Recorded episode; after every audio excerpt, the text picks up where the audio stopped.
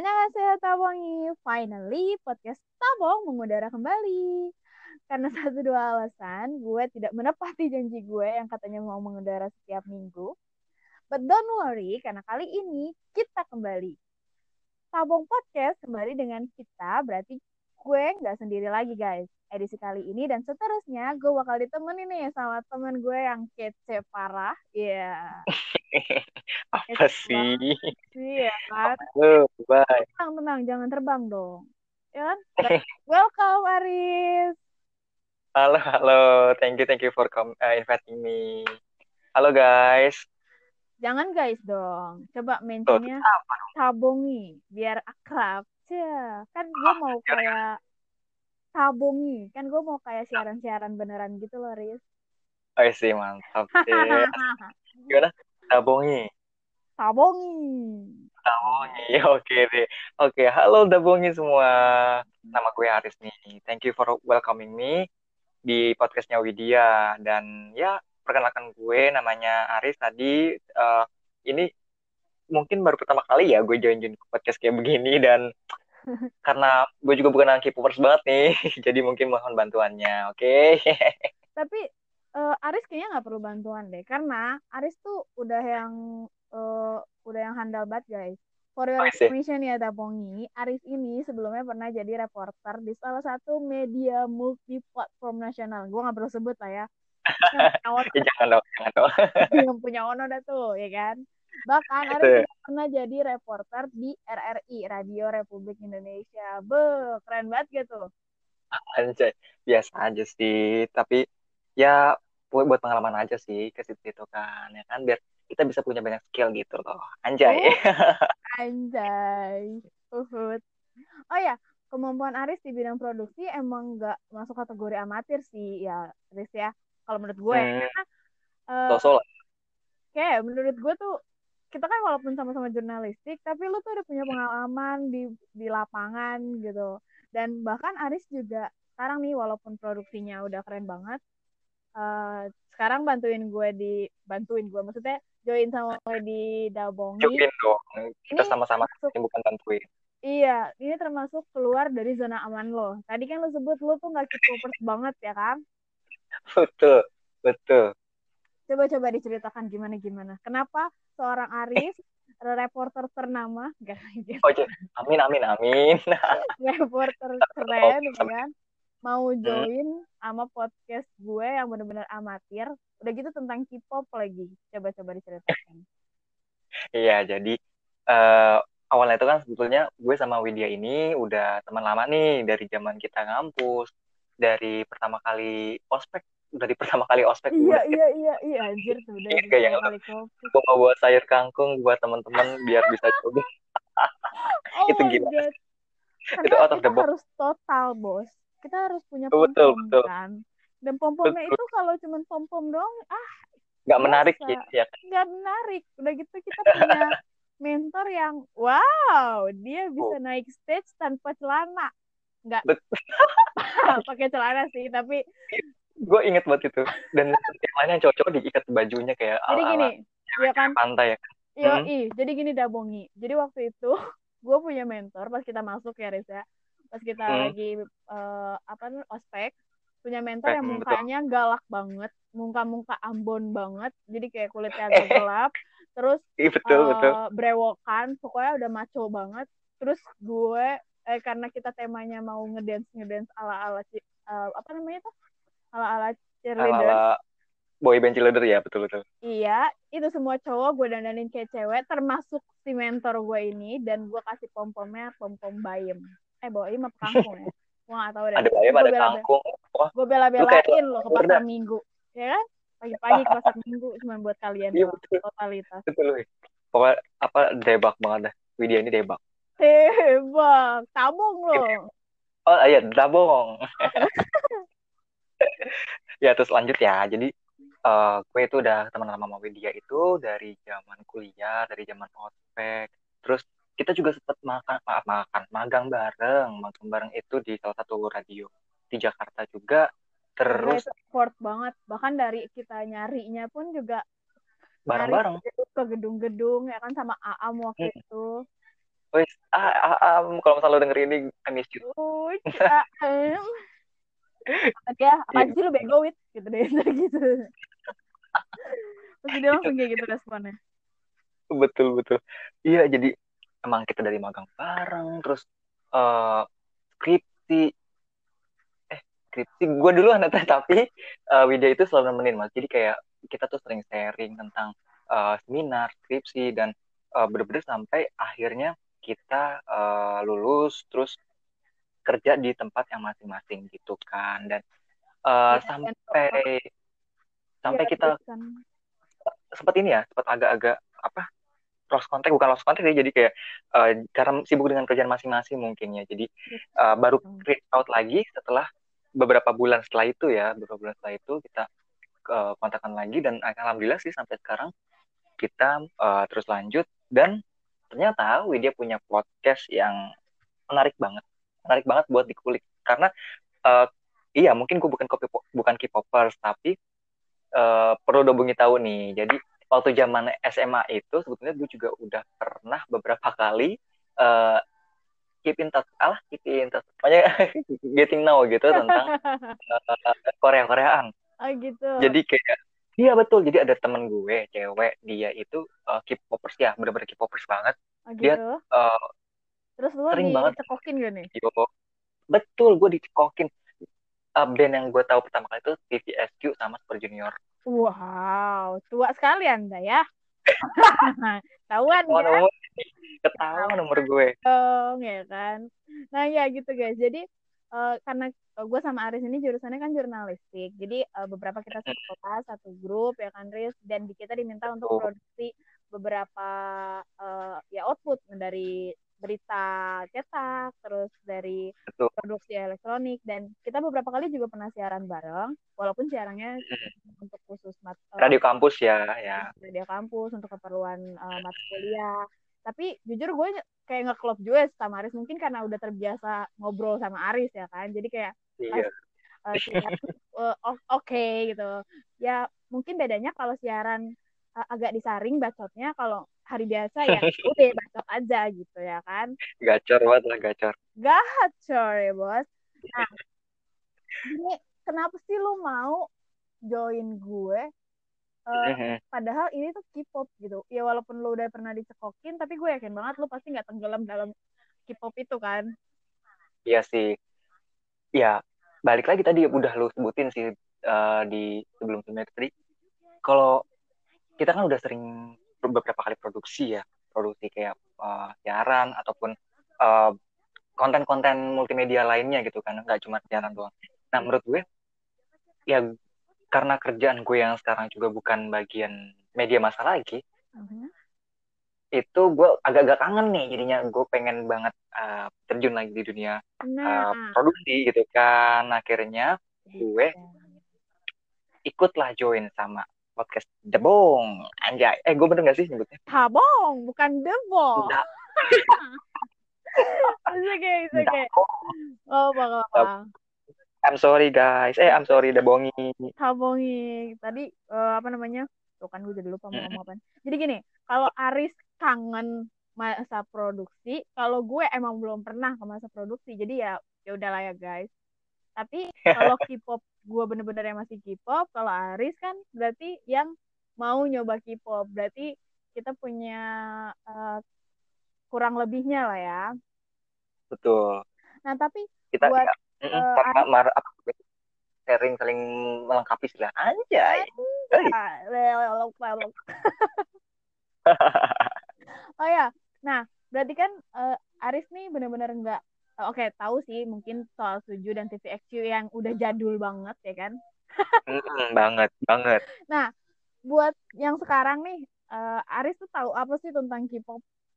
Apa sih yang Aris tahu tentang K-pop? Tentang K-pop mungkin atau mungkin K-dramanya atau mungkin K-movie-nya atau pokoknya ya Koreanya kalau apa yang Pak Aris tahu?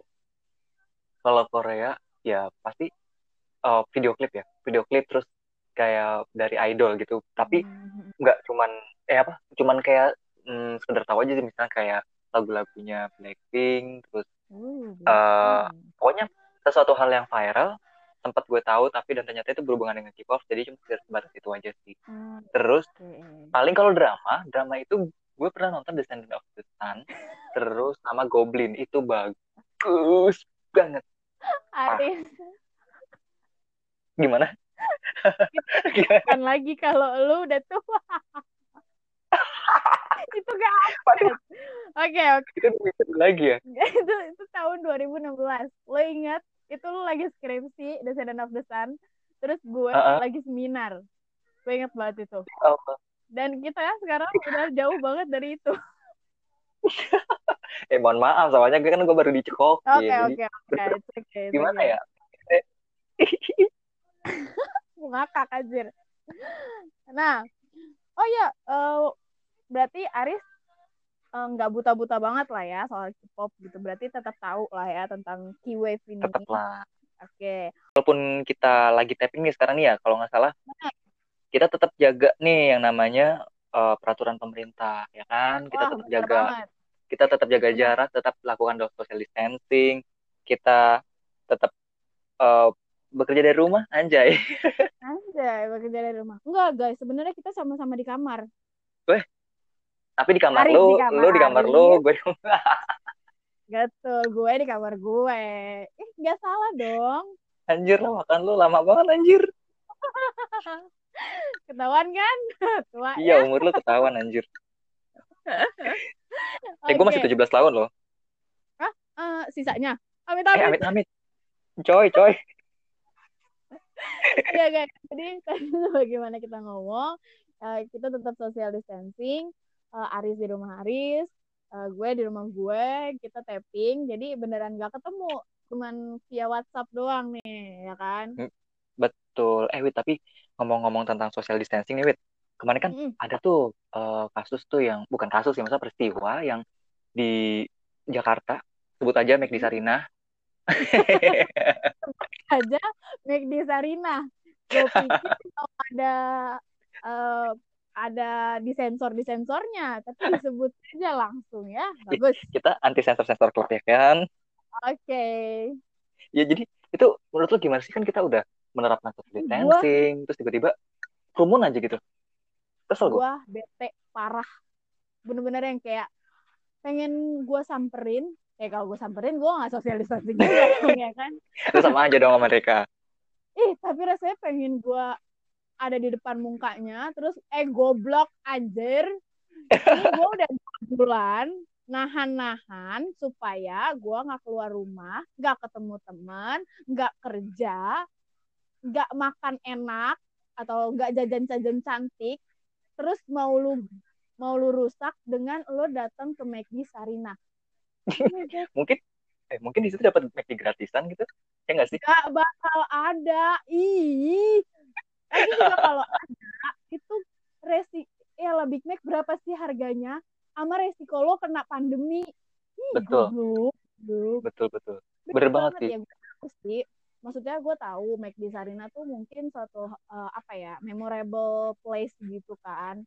betul Eh, kayak banyak banget peristiwa yang ada di sekitar eh, McD Sarina dari mulai apa teroris waktu itu terus kayak keributan terus eh, buat para masyarakat Jakarta yang emang sering CFD biasanya yang jadi alternatif buat makan selain jajanan yang di pinggir jalan ya McD Sarina gitu kan. Bahkan gue pribadi gue sama lo ya Riz ya waktu itu kita ke radio di gedung Sarina. Terus eh, ya pasti ngelewat eh, pasti ke McD Sarina itu. Bahkan kita habis itu jalan jauh banget ke gondang dia ke arah arah sana nah tuh iya karena kantor kita eh. Kantor lu. Oh, kan kantor gue oh iya. Aduh ketahuan deh. Ya yang tahu-tahu aja lah ya. Tapi Wit, eh, fun fact-nya itu adalah McD Sarina merupakan McD pertama yang ada di Indonesia. Jadi bener-bener toko pertamanya di Indonesia itu McD bukannya di Sarina. Jadi mungkin tapi tetap Wit, aja itu bukan alasan yang tepat untuk lo keluar rumah rame-rame bondong-bondong pas lagi pandemi. Betul sih. Emang ini karena kondisinya kan lagi kan pandemi, lagi ada bener. Maksud gue social kalau distancing. Heeh, kalau lagi nggak pandemi, lu mau ke sono ya udah terlalu deh tuh. Ya emang sih apalagi kan itu ada di tengah kota gitu. Jadi mungkin kalau lu lagi maka eh apa lagi kerja, lapar tinggal ke situ dan itu kan di 24 jam juga ya Riz ya. Banyak ada- yang dari pagi sampai malam di situ aja dan emang gak ada maaf gak maaf itu ngapain ngapain dia 24 jam di situ buka tenda ya mungkin mencari jodoh ikhtiar eh eh eh jodoh yang mana tuh soalnya setahu gue beda jodohnya di situ kenapa aduh aku nggak tahu guys Aduh, eh jangan deh guys? jangan dibahas jangan dibahas Oke, oke. Oh, tapi nggak cuman yang di McD Sarina sih yang bikin gua kesel. Lo tau gak sih eh, Gimana? yang kondisi bandara tiba-tiba rame ketika pemerintah menginformasikan bahwa eh, boleh ber- boleh ber- eh, berpergian keluar kota lewat jalur udara. Terus tiba-tiba bandara penuh banget. Yang tadinya cuman buat eh, orang-orang yang berbisnis, tapi malah pada mudik. Jadi kagak boleh di darat, tapi boleh di udara. Terus rame banget. Dan for your information, gue baru dengar kabar eh, terbaru, ada yang positif di antara kerumunan itu. Uh, rasanya mau gue bilang, mampus. Oh, tapi bener tapi bener tapi fun fact-nya eh, kenapa mereka bisa kayak gitu juga karena eh, adanya mungkin bisa dibilang kurang tegas juga sih ya. Jadi si ya kita nggak menyalahkan sih ya tapi memang faktanya waktu itu ada statement dari pemerintah juga yang bilang kita boleh pulang kampung. Jadi mudik dan pulang kampung itu beda. Kalau mudik itu rame-rame kalau pulang kampung itu sendirian. Katanya kan begitu. Jadi itu kan salah satu eh, celah juga bagi orang-orang untuk akhirnya eh, pergi keluar kota atau pergi ke tempat yang lain gitu kan dari tempat yang Jadi kayak mereka tuh eh, main kata-kata gitu gak sih? Maksudnya, oh Betul. dia kan ngomongnya kayak gini. Jadi ya gue boleh dong kalau kayak gini. Jadi kayak ya iya betul celah gak sih? jadi kayak bikin kita bingung bikin kita berkelit gitu kan ya mau nggak mau sebel gue sih Banget. Jadi kayak ya Allah gue dua bulan eh, nggak keluar rumah, kerja pun di rumah, bahkan Aris kerja pun mungkin cuman eh, di hari-hari tertentu doang, diminimalisir ya kan? Betul. Jadi gue cuman sehari masuk sehari enggak. Eh sehari masuk sehari WFH Iya. terus dan mm, dan baru tahu ada kabarnya gue baru diinfoin setelah uh, beberapa peristiwa itu dapat info kalau new case nambah jadi sampai 900 Yes. oh my god. New case-nya 900 dan eh, fun fact lagi kemarin sempat ada berita juga kan yang heboh eh, pasar dibuka di mana-mana. Mall juga ada yang dibuka dan eh, banyak orang yang berkerumun akhirnya untuk belanja. Dan salah satu pasar di Jawa Timur di daerah Ngawi itu dia dites satu pasar aja bisa mencapai 200 orang yang reaktif COVID-19 jadi wow gila. 200 Wow. yang positif. Yes. Tapi 200 itu bisa menularkan berapa orang? Oh my god. I can Duh. imagine. I can imagine it. Pasar minggu aja rame banget dong jadinya. Bete Wah. banget. Serius lu? Lu ke situ enggak lah kalau gue ke sono berarti gue pelakunya dong kalau lu ke situ gue ngomong podcast sama lo Oh iya benar, karena gue harus isolasi mandiri dong. betul 14 hari Bener banget, Riz. Jadi ternyata eh, kalau ngomongin soal kecolongan nih, ternyata nggak cuma Jakarta doang. Jadi baru-baru ini ada isu dari K-pop idol yang ke gap kurang menaati kebijakan social distancing ini. Nah, waktu hari Senin tanggal 18 Mei lalu, Dispatch melaporkan ada empat nama idol K-pop yang pergi ke klub di Itaewon saat pandemi COVID-19. Bentar deh. Tadi lu kan lu bilang dispatch itu apa ya? Maklum nih ya, Ah, maklum nih ya. gini Gue nggak tahu nih, gue agak-agak alasan meraba-raba. ya benar alasan mengapa gue mau ma- join sama Aris adalah Aris itu akan menanyakan hal-hal yang tidak di- eh, yang ditanyakan sama K-popers baru Nice. Eh, gue kok baru-baru amat sih. Cuma, yang nggak baru-baru banget cuman nggak tahu banget Tapi- tentang ini apa istilah-istilahnya Iya, iya. gitu-gitu lah. ya benar-benar nggak apa-apa nggak apa-apa jadi gini Riz jadi Dispatch itu eh, salah satu media paparazzi di Korea Eh, Mm-mm. kenapa paparazzi? Karena selain secara terang-terangan ngeliput suatu berita, kadang-kadang dia juga kayak ngumpet-ngumpet nyari berita gitu loh. Nah, tap dan biasanya di Dispatch ini yang paling cepet update berita tentang dunia entertainment, baik itu idol dating, mungkin skandal idol, terus apa pun sih, apa pun tentang dari comebacknya, oh comeback mereka kayak gini, terus lo inget waktu itu ada K uh, EXO sama Jennie Blackpink?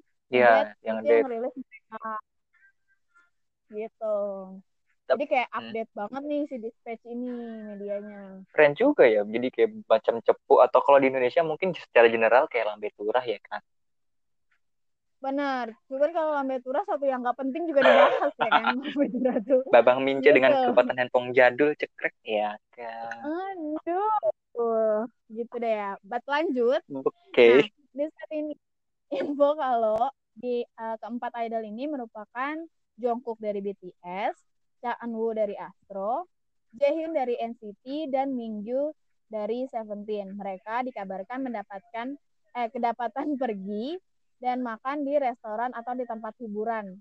Kalau mikir tempat hiburan tuh kan orang mengarahnya ke klub ya. Tapi aku update nih ternyata mereka bukan ke klub melainkan ke bar. Jadi kayak habis makan terus kayak minum-minum cantik gitu. anjay emang minum ganteng lah ya kan mereka empat ganteng semua Oh iya benar-benar. iya Tapi gimana dia cantik juga sih guys.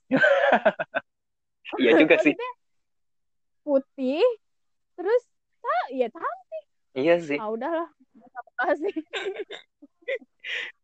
terus eh, gimana tuh kalau misalnya setelah adanya kayak gitu mereka akhirnya di karantina tuh gimana Nah, kalau gue bacain dulu beritanya, jadi setelah terjadi penambahan kasus COVID-19, baru di dimulai dari klub di Itaewon, pemerintah Korsel meminta masyarakat yang mengunjungi klub di Itaewon pada tanggal 24 April hingga 6 Mei diminta untuk tetap berada di rumah selama 14 hari. Jadi kayak langsung isolasi kan, isolasi mandiri. Nah, Dispatch juga melaporkan bahwa keempat idol K-pop telah mendapatkan hasil tes yang negatif, tetapi karena virus corona ini bisa aktif hingga 14 hari, keempatnya harus berada di rumah hingga 10 Mei. wah Meski mendapatkan larangan keluar rumah, Cha Eun-woo tetap melakukan promosi bersama Astro dengan membintangi program Cool Show, Hidden Track, Music Bank, dan Music Core. Sedangkan Jaehyun membawakan program Inkigayo pada tanggal 26 April, 3 Mei, dan 10 Mei. Nah, sementara dua idol lainnya, Jungkook dan Minju tidak mempunyai jadwal resmi sejak diperintahkan untuk menjalani masa karantina. Kemudian satu hari setelahnya, agensi masing-masing tersebut mengkonfirmasi isu tersebut. Jadi gini loh.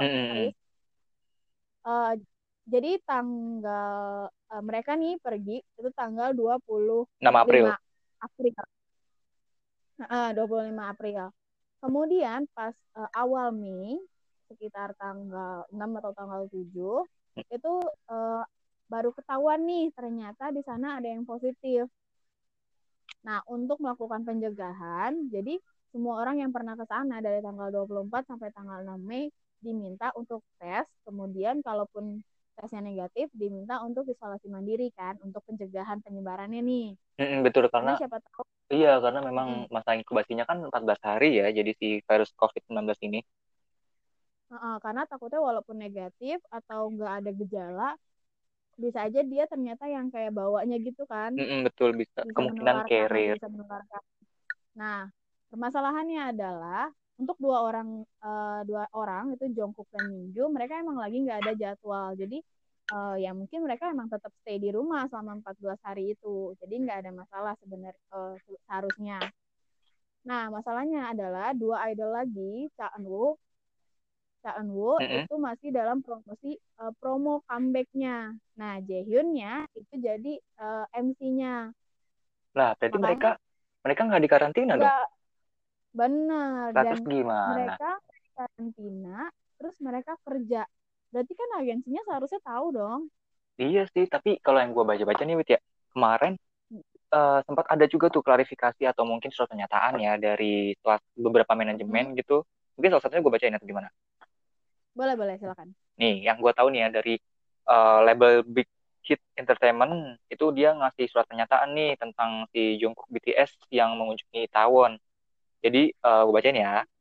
Pertama, Oke. kami ingin mengemukakan bagaimana berbagai media menelepon kami tentang apakah Jungkook mengunjungi Itaewon atau tidak minggu lalu, dan bagaimana penanganan kami terhadap situasi itu.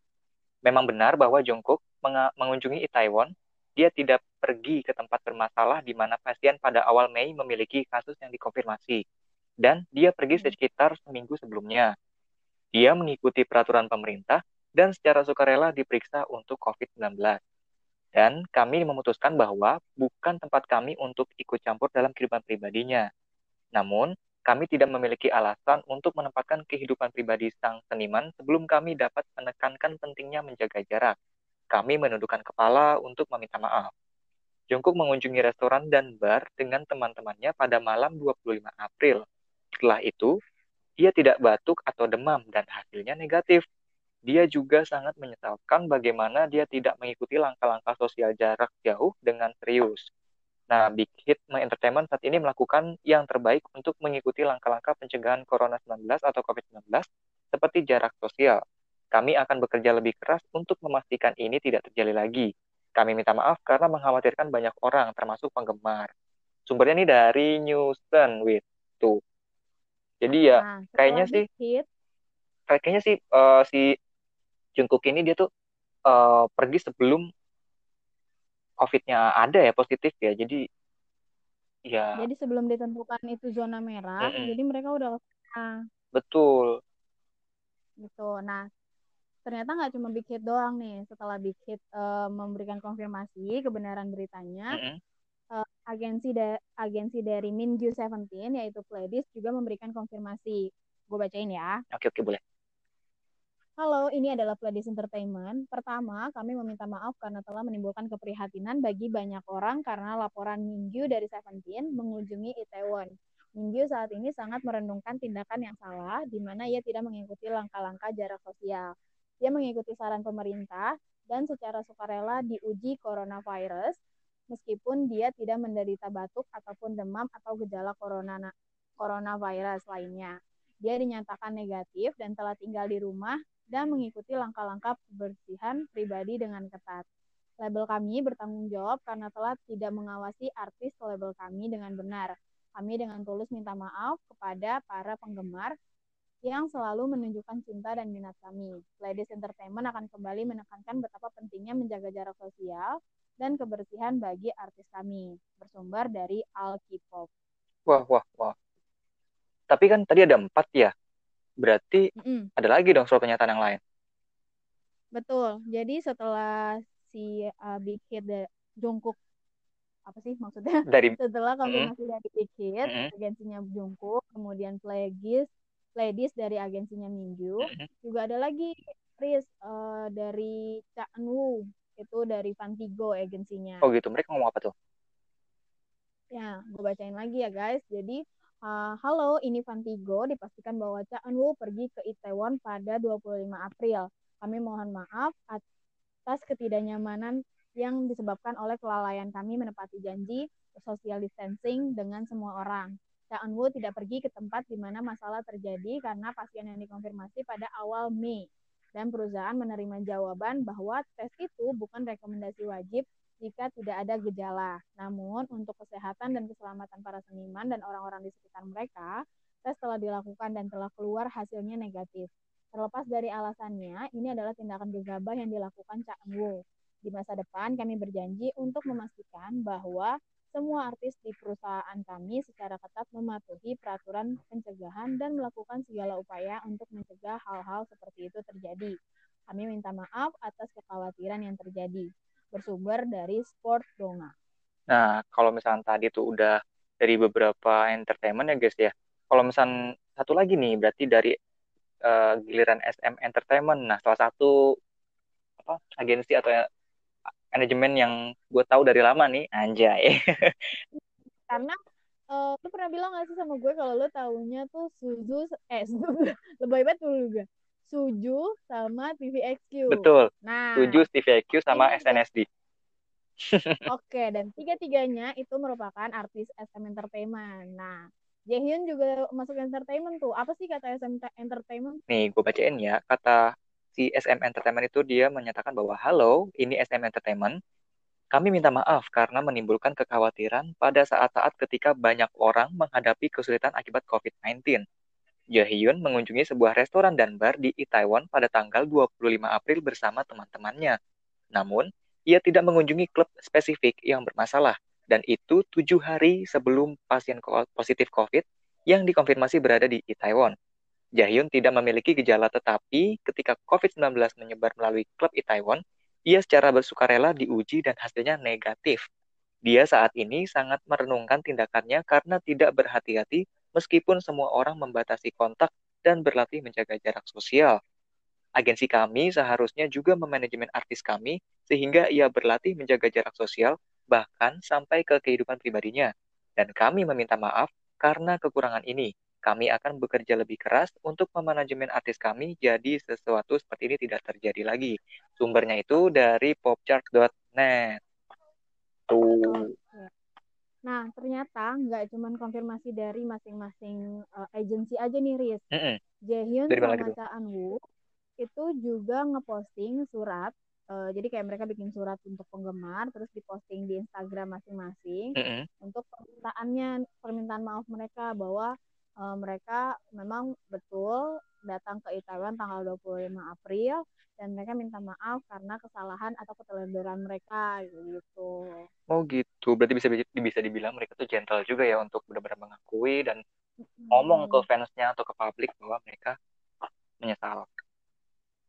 Tapi Riz, mm -hmm. sebenarnya yang agak janggal untuk gue, mm -hmm. oke okay lah mereka memang melakukan kesalahan karena uh, ketemu saat lagi pandemi, uh, walaupun tidak direkomendasikan. Masalahnya mereka ada di daerah zona merah itu kan sebenarnya sebelum ditentukannya bahwa daerah itu merupakan zona merah kan. Betul. Jadi uh, bukan dengan sengaja mereka udah tahu situ zona merah terus mereka ke sana.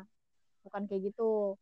Jadi sebenarnya itu karena keteledoran. Tapi yang bikin gua uh, agak kecewa sebenarnya agak menyayangkan adalah mereka tetap beraktivitas ketika diminta untuk isolasi mandiri. Oh, contohnya tadi yang kayak tetap syuting, tetap akuin jadi MC gitu ya?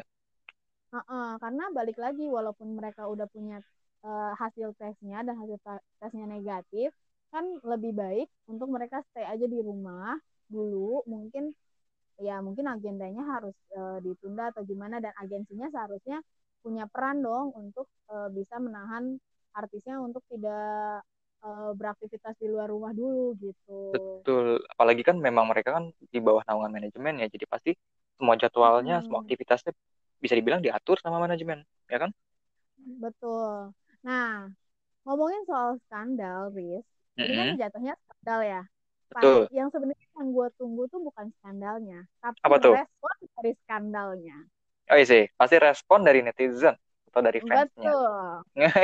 Sesuatu itu harus biasanya ada positif, ada negatifnya ya kan? Betul. Kita mulai dari yang positif dulu deh. Positifnya dulu. Jadi uh, ketika berita ini muncul, mereka ini kan idol yang lagi booming boomingnya nih. Ya siapa mm -hmm. sih yang nggak tahu BTS? Betul. Seluruh dunia mungkin tahu BTS benar-benar yang udah sorry masuk Billboard chart, terus dapat Grammy Award. Grammy Award terus ambasador UNICEF. Itu kan ibaratnya udah pencapaian seluruh dunia gitu kan. Terlebih uh, si Jungkook ini pun juga golden maknanya BTS katanya. Uh. jadi uh, ibaratnya uh, namanya fansnya itu banyak banget karena uh, dia uh, member termuda tapi bakatnya bagus banget bisa bisa ngedance bisa keren, nyanyi. nyanyinya bagus suaranya bagus gitu kan. Jadi benar-benar fansnya tuh banyak banget. Nah Cha Eun okay. walaupun uh, Astro Astro juga banyak sih fansnya. Tapi Cha Eun tuh kayak lebih banyak fansnya karena dia juga uh, beberapa kali main drama jadi aktor juga. Nah tadi mungkin kan lu udah bilang nih ada respon negatif sama positif. Mungkin bisa kita hmm. dengerin dikit gitu respon positifnya tuh apa sih? Nah positif uh, positifnya pastilah ya namanya fans itu ketika ada berita langsung yang kayak oh opa gue nggak bisa. Gue kenapa nih? Pasti langsung kayak gitu dong. Iya benar-benar langsung ngebela ya. bengkot ya kan? Oh enggak dia nggak kayak gitu guys. Oh dia nggak ke sini dan dia nggak ke dia nggak ke Itaewon oh dia nggak ke klub. Pokoknya kayak pembelaan-pembelaan. Padahal sebenarnya uh, mereka pun juga belum tahu kenyataannya itu seperti apa gitu ya kan? Ini ya kayak macam manajer pribadi atau juru bicara pribadi ya kan? Gue nggak ngerti deh tapi kayak uh, ya walaupun lu fansnya dia lu nggak tahu kan tiap detik tiap menit dia ngapain gitu loh. Betul. Kan, kan bisa bisa dibilang mm, kita harus cek cek cek dulu kan maksudnya kita harus cari tahu bener-bener dulu baru bisa ngomong. Kadang mereka nggak sabaran kali ya nunggu konfirmasi uh, pihak yang bener-bener uh, tahu gitu. Officially statement ya oh, oh bener banget. Dan uh, bahkan lagi kayak gini langsung muncul hashtag uh, sarangnya jongkok gitu. Dan itu Atau? oh artinya sorry sorry. Ya kan? gitu kayak padahal ibaratnya dia kan melakukan kesalahan di skandal ini jatuhnya kan tapi mm -hmm. masih tetap banyak banget yang nge-tweet hashtag uh, sarangnya jongkok terus fans-fansnya itu ya pasti kayak masih ngebelain gitu loh Riz. Oh oke okay, oke. Okay. gimana tuh maksudnya? Ngebelainnya gimana? Tetap uh, dukung si Jungkooknya atau malah nyerang? Iya kayak membenarkan gitu loh. Ya dia kan perginya uh, apa? Pas pas belum uh, dikasih tahu ada berita. Ya benar sih emang. Dia kan perginya ya, sebelum tanggal zona merah itu ditentukan gitu cuman ya tetap aja namanya berarti dia nggak uh, mengikuti nggak berpartisipasi mengikuti social distancing karena udah ketemu uh, maksudnya ketemu atau ngobrol bareng sama teman-temannya di kala social distancing gitu kan. Harusnya. Uh, dan gue nggak ngerti sih ya responnya itu. Nah ngomongin soal positif tadi harus ada negatifnya ya. Mm -hmm. positifnya tuh paling banyak didukung uh, Jungkook sama Cha Eun Woo tapi oh. yang paling hmm. banyak dihujat juga mereka berdua. Loh. Kok bisa? Banget nah uh, eh, gue bacain beberapa komentar uh, negatif untuk skandal ini ya. Nah coba coba coba. Ada yang cuma ngomong gini jongkok hahaha. Diko maksudnya Diko gitu? Gue gak ngerti deh ini maksudnya dia positif apa negatif ya?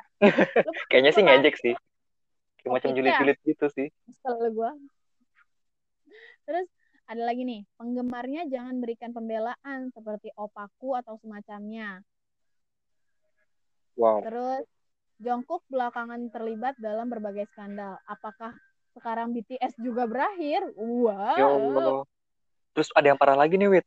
Masuk ada yang ngomong kayak gini. Ya ampun, Jungkook menyebabkan masalah ke mana pun ia pergi. Wah. Terus ada juga nih yang respon. Uh, mereka memang belum melakukan tindakan kriminal yang besar, tapi sangat tidak benar kalau penggemar memberikan pembelaan kepada mereka dengan mengatakan memangnya kenapa kalau mereka melakukan itu. Nah, ini hmm. maksud gue guys. Jadi sebenarnya baik itu lo ngepro atau lo kontra, lo, pos hmm. uh, lo kasih positif atau lo kasih negatif, uh, jangan kelewat batas apa pun itu gitu kan. Kayak uh, soalnya ada nih Riz, jadi dia terlampau mendukung mm-hmm. dia kayak ngomong ke orang-orang kalau enggak dia tuh cuma makan pizza. Uh, mereka cuma makan pizza doang gini gini gini terus pulang. Padahal enggak gitu juga ceritanya gitu jadi dia mungkin mau belain tapi jadinya malah ngarang cerita gitu. Betul kayak jadi apa bikin cerita baru yang belum benar. tentu benar. ya kan? Betul. Nah yang negatifnya ini ada yang lebih parah lagi. Mereka betul. sampai bikin kayak petisi gitu buat mm -hmm. uh, apa namanya petisi kepada Blue House atau pemerintah Korea Selatan untuk mencabut mm -hmm. medali penghargaan kebudayaan Jungkook BTS. Gila, sampai segitunya?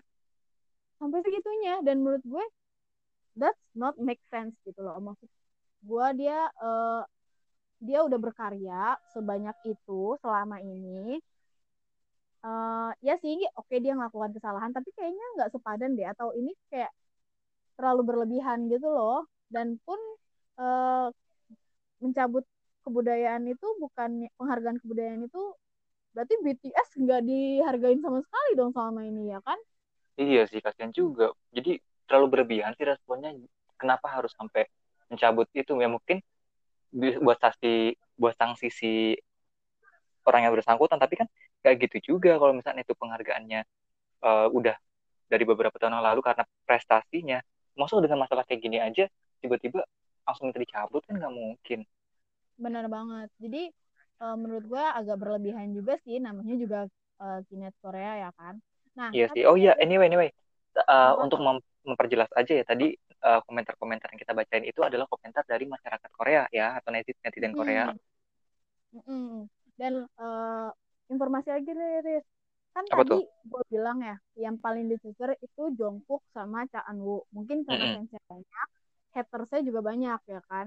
Mm -hmm.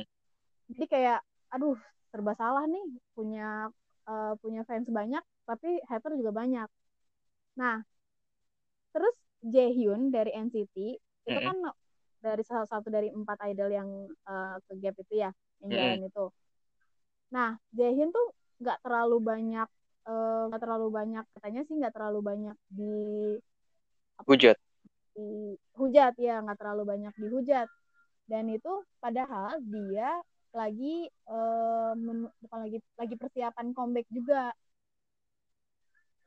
Oh jadi dia sebenarnya mau comeback lagi tapi malah kena nah, peristiwa ini gitu. betul. gitu betul. Nah ada beritanya nih. Jadi uh, Jaehyun jadi sorotan publik bersama tiga anggota Seven tujuhnya, uh, naik fold geng sembilan tujuhnya, karena memang dia tadi keluar jalan-jalan itu kan. Nah, mm -hmm. terus netizen ini tuh kayak menyoroti bagaimana Jaehyun kurang berhati-hati yang membuatnya harus berurusan dengan skandal menjerang perilisan NCT Neozone The Final Round. Itu tanggal 19 Mei mendatang ah sorry tanggal 19 Mei lalu oh iya sekarang kan ada tanggal 21 Bu nah benar beberapa mempertanyakan bagaimana Jaehyun tidak begitu menerima komentar kebencian seperti Jungkook BTS, Cha Eun Woo Astro. Berikut ini adalah komentar netizen. Selamat tinggal untukmu juga. Wow. Aduh. Terus ada respon juga, haruskah kau keluar saat ini? Kenapa tidak bisa bertahan lebih lama untuk bertemu dengan uh, geng 97? Oke okay, ini uh, make sense ya menurut gua. Kayak oke okay lah gitu. Terus dia akan berpura-pura merenung dia sudah berakhir. Wow. Wow. Terus ada juga tuh yang dia ngeband apa ngebandingin bandingin tuh.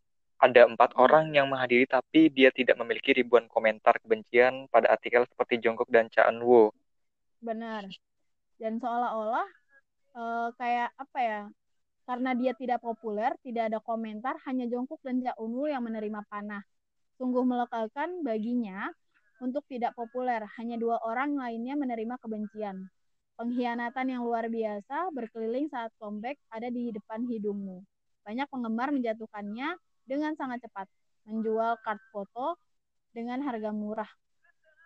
Wow, serba padahal, sih, Oh ya, padahal ya gimana ya, kasihan juga sih ya Iya, jadi kayak gini loh. Lo terkenal, mm -mm. salah.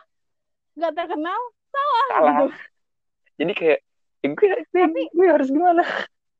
Tapi gue nggak setuju sih kalau dibilang Jaehyun itu nggak terkenal.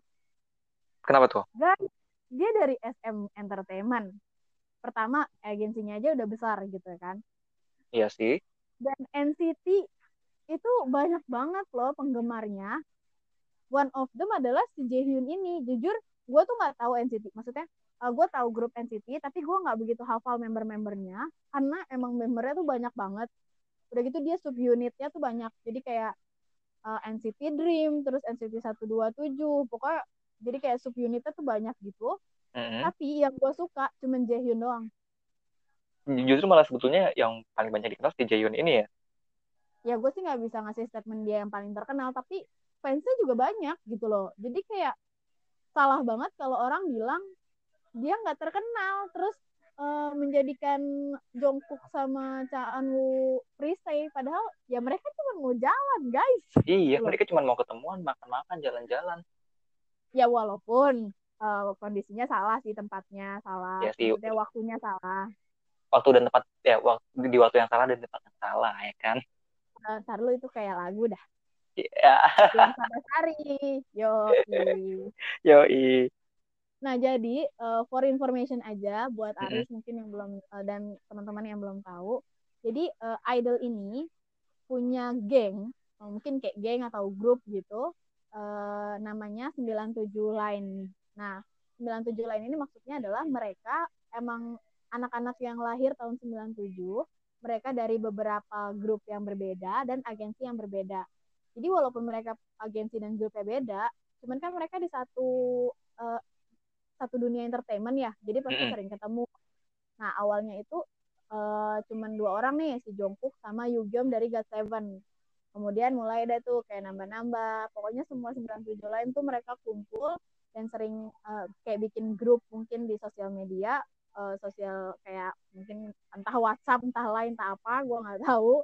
Oke. Okay. nah terus kayak sering nongkrong bareng beberapa kali dan emang grupnya itu nggak cuman mereka berempat ini doang itu ada Yugyeom dari GOT7 Bam Bam dari GOT7 kemudian ada juga uh, The Eight dari Seventeen sama Deka dari Seventeen tapi mungkin kebetulan yang bisa ketemu saat itu atau hari itu adalah si empat orang ini aja. Hmm, jadi memang sebetulnya untuk uh, grup 97 ini nanti Seven ini banyak ya, nggak cuma empat orang itu. Hmm. Tapi dan kayak nggak hmm? bisa ngomong soal 97 lain 97 lain seolah kayak semuanya gitu padahal yang lainnya kan nggak ikut gitu kan. Iya sih, jadi kayak semuanya kena imbasnya. Padahal mah nggak nggak semua yang ada di situ ya.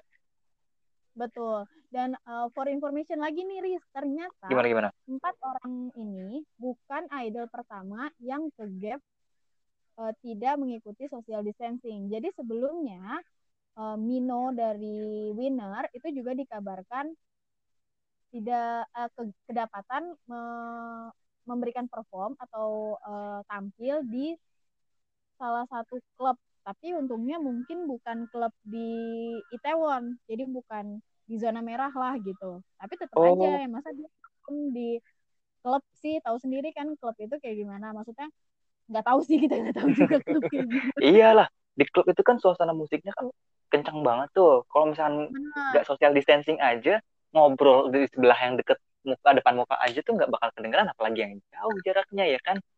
Benar banget.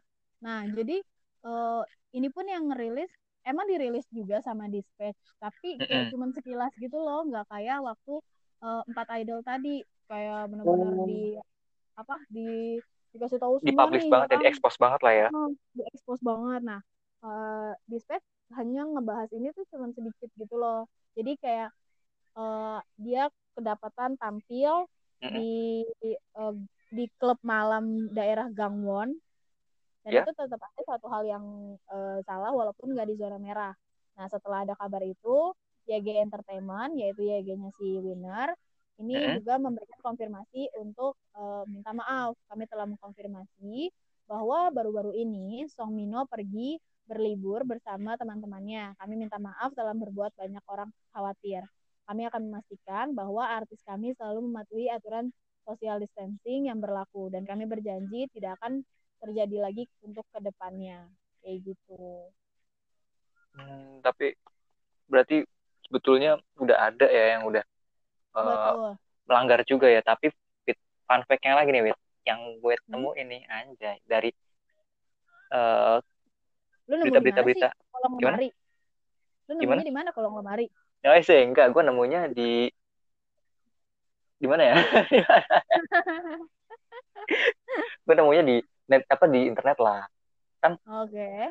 apa apa banyak tuh di situ tuh ada jodoh ada oh, oke okay. berarti gue ke internet aja buat dari jodoh ya iya Tokopedia tuh banyak kan banyak cashback wow. iya nih jadi ternyata fun fact-nya lagi sebelum si Mino ini ternyata juga ada Park Gyuri dari ex Kara dari mantan personil Kara tuh yang udah kena juga sorry sorry ini kena COVID-nya atau gimana nih, Riz? Oh iya, iya biar jelas nih ya. Jadi bukan kena COVID-nya, tapi dia uh, ketangkep, uh, bukan ketangkep sih, jadi kayak terper, hmm, dipergoki anjay. Itu bahwa dia juga melanggar aturan PSBB di Korea ya. PSBB gak ada di sono. ya maksudnya kayak aturan uh, social distancing yang ada di Korea gitu. Hmm. Jadi oh. beritanya itu, hmm, gue tahu nih Kara ya itu, kan? Uh, ah benar-benar. Cuman gue pernah dengar beritanya. Mm -hmm. Lo tau gak sih respon anak-anak zaman sekarang? Uh, bukan anak-anak zaman sekarang anjir. Ya, zaman apa? K-pop zaman ini atau K-pop K-pop yang baru-baru ini tuh kayak nggak tahu gitu. Jadi gini, gue inget banget sebelum ini tanggal berapa ya? Itu tanggal 6 atau tanggal 7-an mm -hmm. uh, ada berita bahwa uh, salah satu so, uh, salah satu artis ternama atau Mm-mm. eh, anggota grup ternama kedapatan mengunjungi klub klub G di Itaewon yang memang eh, di hari yang sama itu juga diumumkan bahwa ada yang positif COVID di situ. Nah, tapi nggak dikasih tahu tuh kalau ternyata itu siapa gitu. Baru setelah Nah. beberapa harinya dikasih tahu bahwa itu Pak Yuri, ya bukan sih? Betul sekali, 100 buat Embu. 100 apa nih? Kalau 100 100. perak nggak mau. Ya, 100 dolar. Wah, Tapi dipotong pajak. ya Allah. Oke. Iya, jadi benar, benar beritanya yang itu. Kalau eh, dilansir dari media outlet yang ada di Korea sih ya, di, tanggal 7 itu Hmm. perwakilan dari agensi Girl Group itu eh, mengatakan bahwa setelah diperiksa dengan masing-masing anggota, kami mengetahui mereka bahkan tidak pernah pergi ke Itaewon. Semua anggota khawatir tentang penyebaran coronavirus, jadi mereka tinggal secara terpisah. Kami bahkan tidak tahu di mana kecurigaan semacam itu muncul. Oh, Terus jadi sempat dibantah juga sih. Iya, sempat dibantah, sempat ngeles gitu. Padahal eh, jelas-jelas tanggal 7 Mei itu si Hmm. Park Gyuri atau Eskara ini dia pergi ke daerah di Itaewon, salah satu eh, Oh, gay club itu oke. yang ada di sana. Bukan bukan Riz, bukan gitu. Jadi eh, Gimana gimana tuh? gue dapet informasi lagi nih setelah Mm-mm. dia sempat ngeles dikonfirmasi nih setelahnya bahwa si Pak Yuri ini pernah datang ke klub itu klub yang memang sebelum- sebelumnya terkena di tanggal 2 Mei jadi dia Oh, jadi di, tanggal 2 di datangnya tanggal 2 Mei. Hmm, tanggalnya ta- eh, datangnya tanggal 2 Mei. Kemudian tanggal 7 Mei-nya, at- mungkin tanggal 6 atau tanggal 7-nya itu Mm-mm. dikasih tahu bahwa salah satu pengunjungnya itu juga ada yang positif. Oh, oke. Berarti si Nah, Karanya ini sebetulnya dia datang eh, bukan pas waktu sebelum ada tahu. si orang yang tentang eh, apa orang yang positif COVID doang. Pas lagi ada, tapi belum ada yang tahu. Oh, tahu infonya pas waktu tanggal 7. Heeh, benar banget. Nah, Oke, oke, tahu oke. itu, setelah tahu itu dia pun langsung inisiatif tes gitu, rapid test atau swab test atau gimana nggak ngerti, dan dia Mm-mm. langsung tes. Habis itu dia isolasi dan dia juga membantah eh, kan kabarnya dia datang ke tempat yang sama tanpa masker kan, tapi dia bilang kalau dia tuh eh, ke memang betul dia ke klub itu dan ke klub eh, yang memang sama yang diinformasikan itu. Cuman dia ke sana pakai masker dari mulai masuk sampai keluar. Pun setelahnya dia langsung minta tes karena baru tahu kalau di situ ada yang positif gitu ya kan. Mm-mm, itu juga berselang sekitar eh, 11 hari ya. Jadi dari tanggal eh 11 hari, 9 hari. Jadi tanggal 2 Mei itu dia pergi ke sana, terus tanggal 11-nya benar-benar baru dikonfirmasi bahwa dia yang pergi ke sana. Betul. Jadi baru dikasih tahu gitu, sempat ngeles dulu tapi baru diungkapkan bahwa eh, identitas girl groupnya ini adalah si Pak Curie, Park eh Curie. Pak Yuri kok Pak Kara sih bodoh banget. Jadi eh, buat informasi aja, Kara ini eh, termasuk girl group yang udah nggak jadul sih, udah lama gitu loh guys. Jadi mereka eh, de- eh, hitsnya tuh bareng sama SNSD, 21, terus Tiara. Itu mereka dulunya emang terkenal banget eh, di Betul, Korea betul. ataupun di Jepang. Nah, jadi buat para para K-popers Indonesia yang mungkin nggak tahu dia, terus Mm-mm. malah marah, ah dia kan bukan, ah itu mah bukan ai- apa anggota group ternama, dia bukan ternama, dia ternama guys, tapi pada zamannya, lu nya aja belum lahir, betul. kayak Mungkin bukan bukan belum lahir, mereka belum eh, sadar atau belum bisa kenal mereka gitu kan, gak ada sosial media, mereka masih kecil-kecil, pipi. Berarti lu udah gede dong, Riz. Udah cukup umurnya. Iya, jadi tapi nggak berhenti di situ aja. Jadi eh, kalau kita lihat dari beritanya, kronologinya, yang pertama itu adalah sebenarnya si Gyuri ini kan, karena dia pergi di tanggal 2 Mei. Tuh. Kebetulan tanggal 2 Mei sama lagi di Itaewon juga, dan ternyata dia ke tempat yang eh, lima hari atau tujuh hari kemudian dikonfirmasi bahwa di situ ada yang positif, Mm-mm. ya kan? Tapi kalau lihat lagi, terus yang empat idol itu kan tanggal 25 April ya. Berarti sebelumnya lagi gitu loh. Lah iya ya. Perlu diungkapnya jauh sebelum eh jauh sesudah juri. Ya nggak sih? Iya sih, jadi kenapa, kenapa kayak malah mereka yang empat orang itu yang bener-bener diekspos ya? Banget. Mungkin ya balik lagi tadi lagi booming-boomingnya, fansnya banyak, responnya juga akan lebih jedar gitu ya, jedar. Mm-mm. Jedar mungkin Dan bisa mungkin juga pansos ya kan? beritanya. Benar. Ah, pansos gimana? Netizen-netizen itu jadi pansos ya enggak sih? Ya, benar, benar, benar, benar. Nah, terus nggak cuma itu aja nih, Riz. Apa tuh? Baru sekitar beberapa hari yang lalu nih, setelah kabar eh, dari Pak Juri, kemudian dari Mino, kemudian dari empat idol dari 97 lain, ba- ada juga berita terbaru bahwa ada beberapa selebriti yang hadir ke acara kayak acara ulang tahun gitu, Riz. Ulang tahun siapa ya? Ya, gue nggak tahu nih. Nah, enggak, enggak. Jadi berbagai selebriti Korea Selatan dikabarkan kembali melanggar aturan social distancing selama pandemi eh pandemi COVID-19. Nah, laporan eksklusif dari media sport Kyung Kyunghyang dari pada hari Rabu 20 Mei, berbagai selebriti wanita menghadiri menghadiri pesta ulang tahun yang digelar di Itaewon pada 9 Mei 2020 lalu. Beberapa nama selebriti wanita tersebut adalah aktris Lee Min Jung, Joyeon X After School, Hyomin Tiara, dan mantan atlet Olimpiade Son Yeon Jae hingga artis Kim Hye Jung. Pesta ulang tahun tersebut digelar oleh seseorang yang mempunyai pengaruh besar di industri fashion.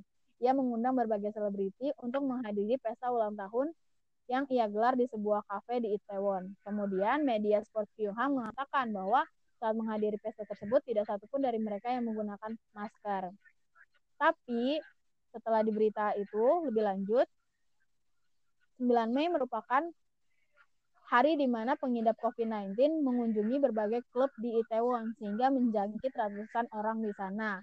Menanggapi laporan tersebut, pihak agensi So Yeonjae mengatakan pesta ulang tahunnya tidak digelar di Itaewon, tapi di kafe yang berlokasi di Chungdam-dong. Sementara pihak agensi Lee Min Jong juga mengatakan hal yang senada. Lee Min Jong diundang untuk menghadiri pesta ulang tahun di sebuah kafe daerah Chungdam-dong. Dia berteman baik dengan orang yang menggelar pesta ulang tahun. Jadi dia menghadiri pesta tersebut untuk memberikan hadiah dan mengambil foto bersama. Jadi walaupun sebenarnya dikabarinnya di Itaewon, padahal katanya nggak di Itaewon ternyata. Jadi katanya bukan di Itaewon. Iya, tapi di Chundamdong, salah satu kafe di Chundamdong. Cuman kita kan nggak tahu ya jarak dari Itaewon ke Chundamdong ini berapa. Gitu. Iya Siapa betul. tahu ternyata kayak pasar minggu sama Jak sama Lenteng Agung ya kan? Nah, Wah, deket gitu. kan. Tapi kalau misalnya kayak begitu, bisa dibilang ya harus di bertanggung jawab gitu maksudnya ya. Itu yang punya Hmm. event lah si orang yang berpengaruh dalam fashion di Korea itu dong. Kenapa dia mau ngundang? Kenapa enggak? Kenapa dia bikin acara ya? Iya, kenapa dia harus bikin acara di tengah-tengah COVID? Ya kan? Ya, tapi tetap aja Riz. Maksudnya walaupun dia kan dia tahu nih dia artis gitu kan, walaupun dia diundang, ya udah gue nggak bisa datang lagi COVID-19. Seharusnya gitu juga bisa juga dong. Iya, iya kan bisa tuh ya mereka eh, pada bikin conference gitu kan pakai Zoom ya kan depan laptop ya kan. Terus kita ngobrol-ngobrol-ngobrol. Iya Ya, dong. Terus ti- tiup dah tuh Iya. ya kan. Eh, iya tiup tuh lilinnya tuh ya kan becek-becek tuh. Anjir becek, ya ampun.